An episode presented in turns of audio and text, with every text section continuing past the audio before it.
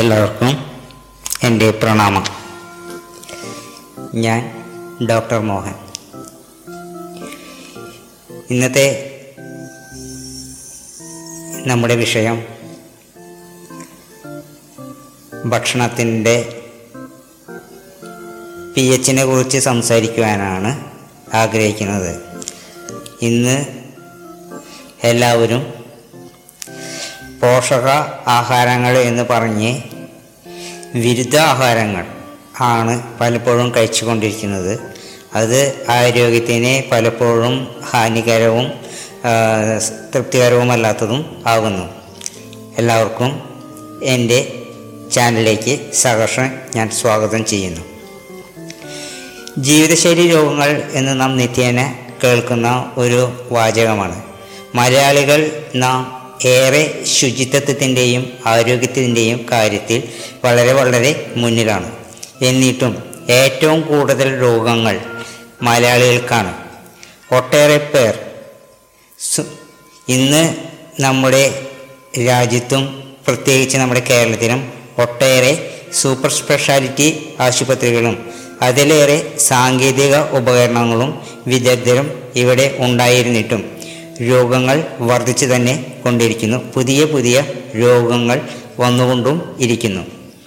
സാങ്കേതികത്വം ഇത്രയേറെ വർദ്ധിച്ചിട്ടും നിപ്പയുടെ ഉറവിടം പോലും കണ്ടെത്തുവാനായിട്ട് ഈ ശാസ്ത്രീയ ലോകത്തിന് കഴിഞ്ഞിട്ടില്ല എന്നുള്ളൊരു പരമാർത്ഥം മാത്രമാണ്.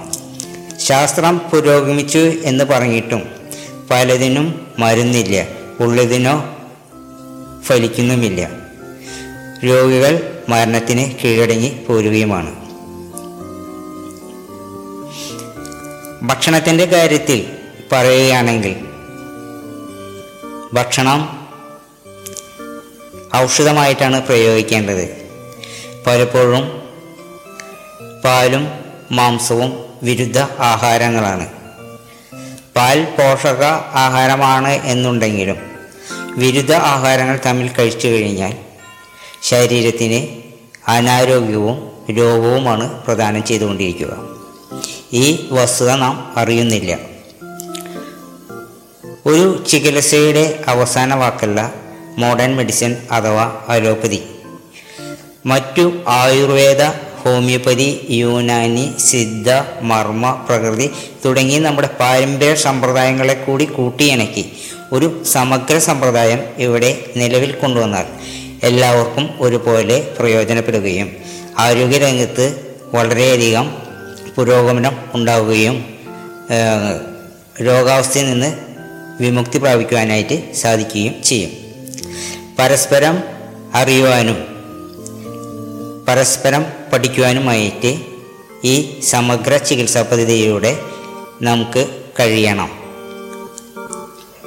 ഭക്ഷണവും വെള്ളവും അമൃത പോലെയായിരുന്നാൽ പരിപൂർണ ആരോഗ്യം സിദ്ധിക്കുമെന്നതിൽ യാതൊരുവിധ തർക്കവുമില്ല. വിഷവും മാലിന്യവും കലർന്ന ഭക്ഷണവും ജലവുമാണ് ഇന്ന് നാം അധികം ഉപയോഗിച്ചുകൊണ്ടിരിക്കുന്നത്. എത്ര പ്രതിരോധമെടുത്താലും അടിസ്ഥാനപരമായ ശുദ്ധഭക്ഷണവും ശുദ്ധജലവും ലഭിക്കാത്തിടത്തോളം കാലം നമ്മുടെയൊക്കെ ആരോഗ്യം തദ്ധൈവയാണ്. നമ്മുടെ ആഹാരം ആൽക്കലി അടങ്ങിയിരിക്കതായി അടങ്ങിയിരിക്കുന്നതായിരിക്കണം എന്ന് എടുത്തു പറയേണ്ടതില്ലല്ലോ. ഇന്ന് നാം അധികം ഉപയോഗിക്കുന്നതും അമ്ലത്വം എന്ന് വെച്ച് കഴിഞ്ഞാൽ അസിഡിറ്റി കൂടുതൽ അടങ്ങിയ ഭക്ഷണങ്ങളാണ്. ആ രീതി പിന്തുടരുന്നത് നമ്മുടെ ആരോഗ്യത്തിന് തൃപ്തികരമല്ല, രോഗവർധനയ്ക്ക് വളരെയധികം പ്രയോജനം ചെയ്യപ്പെടുന്ന ഒരു വസ്തുതയും കൂടിയാണ്. ഈ അസിഡിറ്റി, ആൽക്കലി എന്നിവയെ തിരിച്ചറിയുവാനായിട്ട് പി എച്ച് എന്താണെന്ന് നമുക്ക് മനസ്സിലാക്കാം. പി എച്ച് എന്നാൽ എന്താണ്? വെള്ളത്തിൻ്റെ പി എച്ച്, മണ്ണിൻ്റെ പി എച്ച് എന്നൊക്കെ നാം ധാരാളമായി കേട്ടിയിരിക്കുന്നു. ആസിഡിയും ആൽക്കലിയും തിരിച്ചറിയാനുള്ള ഒരു ഏകകം മാത്രമാണ് പി എച്ച് എന്ന് പറയപ്പെടുന്നത്. പൊട്ടൻഷ്യൽ ഓഫ് ഹൈഡ്രജൻ എന്നതിൻ്റെ ഒരു ചുരുക്ക എഴുത്താണ് പി എച്ച് എന്ന് പറയപ്പെടുന്നത്. പി എച്ച് മൂല്യം എന്ന് ഇതിനെ സാധാരണ പറയപ്പെടുന്നു. ആയിരത്തി തൊള്ളായിരത്തി ഒമ്പതിൽ ഡാനിഷ് ശാസ്ത്രജ്ഞനായിരുന്ന സോറൻ സോറൻസൺ ആണ് ഈ മൂല്യശ്രമ സമ്പ്രദായം കണ്ടെത്തി വികസിപ്പിച്ച് എടുത്തിരിക്കുന്നത്. ഇത് ലായനികളുടെ മൂല്യം അളക്കുന്നതിനുള്ള ഒരു ഏകകം ആണ്. ഈ രീതി അനുസരിച്ച് ലായനിയുടെ മൂല്യം പൂജ്യം മുതൽ പതിനാല് വരെയുള്ള അക്കങ്ങളാൽ സൂചിപ്പിക്കപ്പെട്ടിരിക്കുന്നു. ഏഴിൽ താഴെ പി എച്ച് മൂല്യമുള്ളവയെ അമ്ലഗുണമുള്ളവയെന്നും ഏഴിന് മുകളിൽ പി എച്ച് മൂല്യമുള്ള മുള്ളവയെ ക്ഷാരഗുണം ആൽക്കലി ഗുണം ഉള്ളവയെന്നും രണ്ടായി തരംതിരിച്ചിരിക്കുന്നു. ഈ ഏകകപ്രകാരം, അതായത് യൂണിറ്റ് പ്രകാരം, ശുദ്ധജലത്തിൻ്റെ പി എച്ച് മൂല്യം ഏഴാണെന്ന് കണക്കാക്കപ്പെട്ടിരിക്കുന്നു.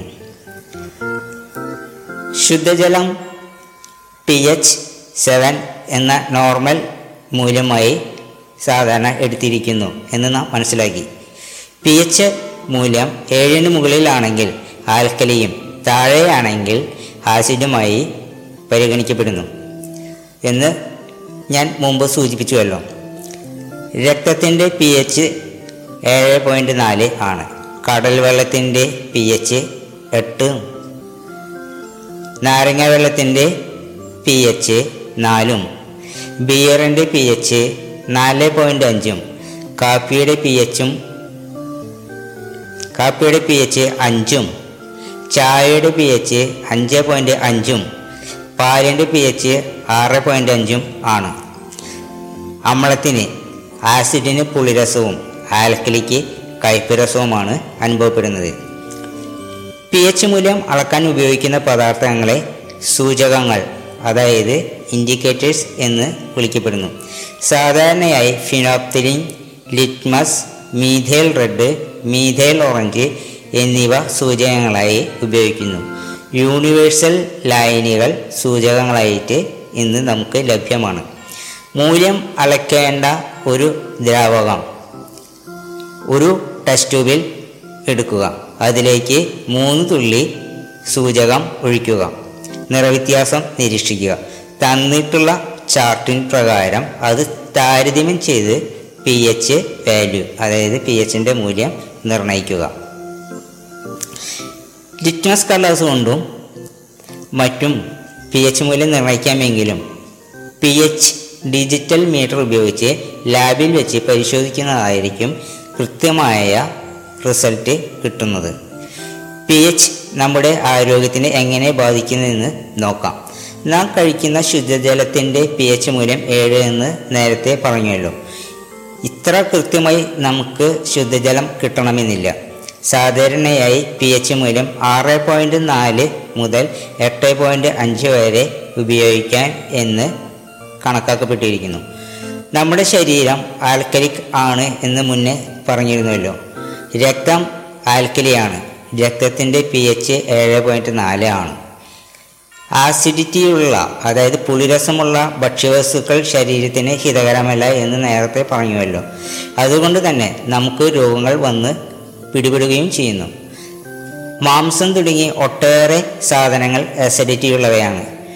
നല്ല ആരോഗ്യത്തിന് അമ്ലാഹാരം പാടെ ഒഴിവാക്കുകയോ പരമാവധി കുറയ്ക്കുകയോ ചെയ്യേണ്ടത് വളരെ അത്യാവശ്യമാണ്. ഇറച്ചി തുടങ്ങിയവ അസിഡിറ്റിയുടെ സാധനങ്ങളാണ്. അതുകൊണ്ട് ഇറച്ചിയിൽ കഷ്ണങ്ങൾ ഇട്ടുവയ്ക്കുന്നത് മൂലം പി എച്ച് കുറച്ചൊക്കെ നിയന്ത്രിക്കാനാകും. പണ്ടുള്ള നമ്മുടെ പൂർവികന്മാർ പോത്തിൽ കായയോ കോഴിയിൽ കുമ്പളങ്ങയോ പോർക്കിൽ ചേനയോ ഇട്ട് കഴിക്കാറുണ്ട്. അവർക്ക് പി എച്ച് സിദ്ധാന്തം ഒന്നും അറിഞ്ഞിട്ടുണ്ടായിരുന്നില്ല അന്ന് അങ്ങനെ ചെയ്തിരുന്നത്. പി എച്ചിനെ കൂടാതെ വെള്ളത്തിൽ പലതരത്തിലുള്ള ബാക്ടീരിയകൾ കാണപ്പെടുന്നുണ്ട്. അവയെല്ലാം ആരോഗ്യത്തിന് ഹാനികരമാണ്. കൃത്രിമ ആഹാര സാധനങ്ങൾ, ബേക്കറി സാധനങ്ങൾ, പുളിയുള്ള ഭക്ഷണ സാധനങ്ങൾ, പി എച്ച് മൂല്യം കുറഞ്ഞ ഭക്ഷ്യവസ്തുക്കൾ എന്നിവ പാടെ വർജിക്കണം. അതാണ് നമ്മുടെ ആരോഗ്യത്തിന് ഏറ്റവും നല്ലത്. അനുവദനീയമായ പി എച്ച് മൂല്യം ആറ് പോയിൻറ്റ് ഒന്നിനും എട്ട് പോയിൻറ്റ് അഞ്ചിനും ഇടയിലാണ്. പച്ചക്കറികളെല്ലാം തന്നെ മേൽപ്പറങ്ങിയിൽ വരുന്നവയാണ്. നാരങ്ങ, പുളി, മുന്തിരിങ്ങ, ഓറഞ്ച് തുടങ്ങിയവ അഞ്ചിനു താഴെ വരുന്നവയാണ്. എങ്കിലും സ്ഥിരം ഉപയോഗമില്ലാത്തതിനാലും അതിൽ പല പോഷക ഘടകങ്ങളുള്ളതിനാലും അത് നമുക്ക് അത്യാവശ്യം കഴിക്കാവുന്നതാണ്. എന്നാൽ ബീറും അതുപോലുള്ള മറ്റു മദ്യങ്ങളും നമ്മുടെ ആരോഗ്യത്തിന് ഒരിക്കലും ഗുണം ചെയ്യുന്നതല്ല. പിന്നെ എടുത്തു പറയത്തക്ക കാര്യങ്ങളുണ്ടെങ്കിൽ വിദേശീയരായിട്ടുള്ള സായിപ്പുമാർ, അതായത് വിദേശികൾ പലരും മാംസം തന്നെയായിട്ട് കഴിക്കാറില്ല. അവർ കൂട്ടത്തിനോടൊപ്പം തന്നെ മാംസത്തിനോടൊപ്പം തന്നെ പല വിധത്തിലുള്ള പച്ചക്കറികളും സാധനങ്ങളും കഴിക്കാറുണ്ട്. അതുകൊണ്ട് തന്നെ അവരുടെ ആരോഗ്യത്തിന് കാര്യമായ പ്രശ്നങ്ങൾ സൃഷ്ടിക്കുന്നില്ല. മറ്റൊരു കാര്യം കൂടി പറയുവാൻ ആഗ്രഹിക്കുകയാണ്. മദ്യം ഉപയോഗിക്കുമ്പോൾ നമ്മുടെ സ്ഥലത്ത്, അതായത് നമ്മുടെ സംസ്ഥാനത്ത് കൂടുതൽ പേരും ചെയ്യുന്നത് കുപ്പി വാങ്ങിക്കൊണ്ടുവന്ന് രണ്ടോ മൂന്നോ പേർ കൂട്ടം കൂടിയിരുന്ന് കുപ്പി പൊട്ടിച്ച് അത് കഴിയുന്നത് വരയ്ക്ക് അരമണിക്കൂറിനുള്ളിൽ അത് കഴിച്ച് തീർത്തിരിക്കും. എന്നാൽ വിദേശ രാജ്യങ്ങളിൽ പലരും ഒരു പേഗ് അടിച്ചു കഴിഞ്ഞാൽ പിന്നെ ഒരു അരമണിക്കൂറോ ഒരു മണിക്കൂറോ കഴിഞ്ഞിട്ടായിരിക്കും പിന്നെ ഒരു സിപ്പ് കഴിക്കുക.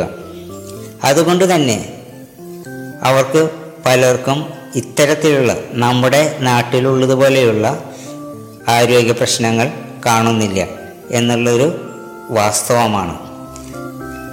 നാം പോഷകാഹാരം എന്ന് പറഞ്ഞ് കഴിക്കുമ്പോൾ ഇത്രയും സംഗതികൾ പി എച്ച് മൂല്യം കൂടി നമ്മൾ കണക്കിലെടുത്ത് കഴിക്കുകയാണെങ്കിൽ നമ്മുടെ ആരോഗ്യം നിലനിർത്തുവാനായിട്ട് നമുക്ക് കഴിയും. എല്ലാവർക്കും എൻ്റെ ഈ പ്രഭാഷണം കേട്ടിരുന്ന എല്ലാവർക്കും എൻ്റെ വിനീത കൂപ്പുകൈ. നന്ദി, നമസ്കാരം.